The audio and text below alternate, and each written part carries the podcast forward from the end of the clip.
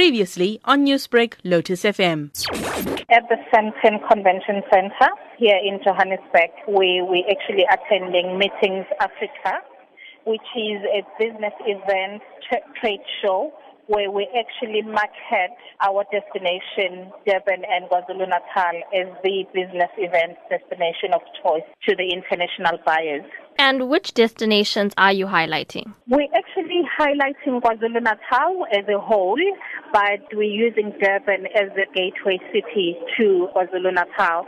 But we're actually promoting all other regions in KwaZulu-Natal because we want to also showcase all other areas of KZN other than Durban.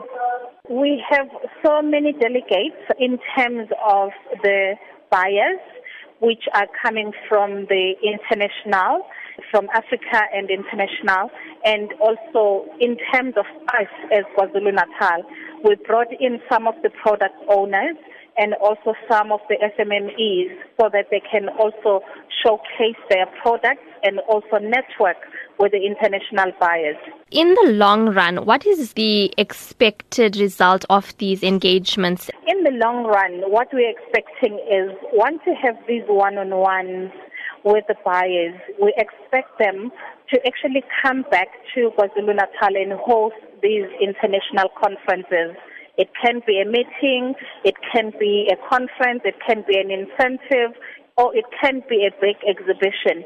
So in the long run, we need to turn these meetings into the actual business where we'll be hosting big events in the future. TKZN has held a lot of workshops with regards to building up tourism in the country and in KZN. What can you tell us about these workshops and why are they so important? It is very important to hold these workshops within KZN because we actually promoting the destination as KwaZulu Natal through these workshops and also not only promoting them to the international market but also to our local market because in turn we're saying when people are hosting their business events in Durban and in KwaZulu Natal, they will always come back in the future as tourists so that they actually tell their families, their friends about the beauty of the province of KwaZulu Natal and then in turn we actually grow our economy through hosting these various tourists and so, where to from here after this event? We've got so many events that are lined up for Durban and KwaZulu Natal. I can just highlight just a few of them.